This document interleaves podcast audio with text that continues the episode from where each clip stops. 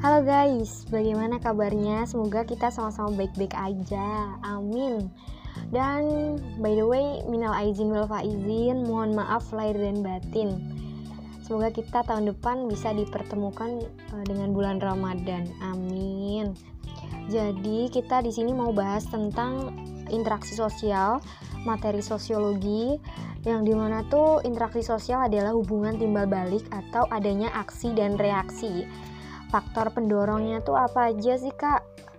Nah, faktor pendorong interaksi sosial atau faktor pendorong manusia hidup bersama tuh ada 4.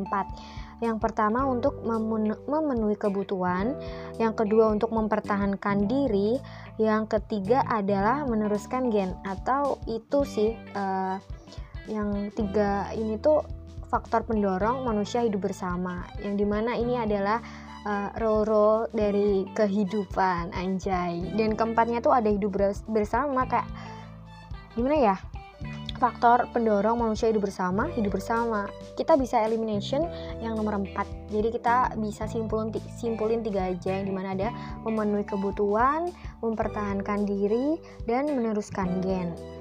Terus syarat interaksinya tuh apa aja sih, Kak? Yang pertama tuh wajib banget ada kontak langsung. Dan yang kedua ada komunikasi. Komunikasi itu ada 2, verbal dan non-verbal. Yang verbal tuh tanpa kontak atau tanpa tatap-tatapan, bisa aja kita communication lewat media sosial. Kan kita nggak bisa ketemu langsung atau dinamakan virtual. Yang non-verbalnya tuh ada dengan kontak. Dengan kontak tuh bisa langsung, guys.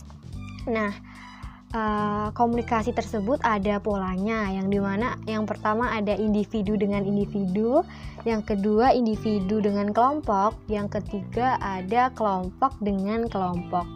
Terus ciri-ciri interaksi sosial tuh apa aja sih, Kak? Ciri-cirinya tuh ada 4. Yang pertama tuh bentuk terikatnya atau orang yang berkomunikasi itu ada 2 orang atau lebih, pokoknya nggak boleh 1, pokoknya ada 2 orang, kalau bisa lebih. Ada tujuan, ada komunikasi, dan ada dimensi waktu kepastian. Kalau kita nyatain perasaan sama seseorang sekarang, diterimanya tahun depan kan belum tentu yang nyatain perasaan masih cinta, anjay.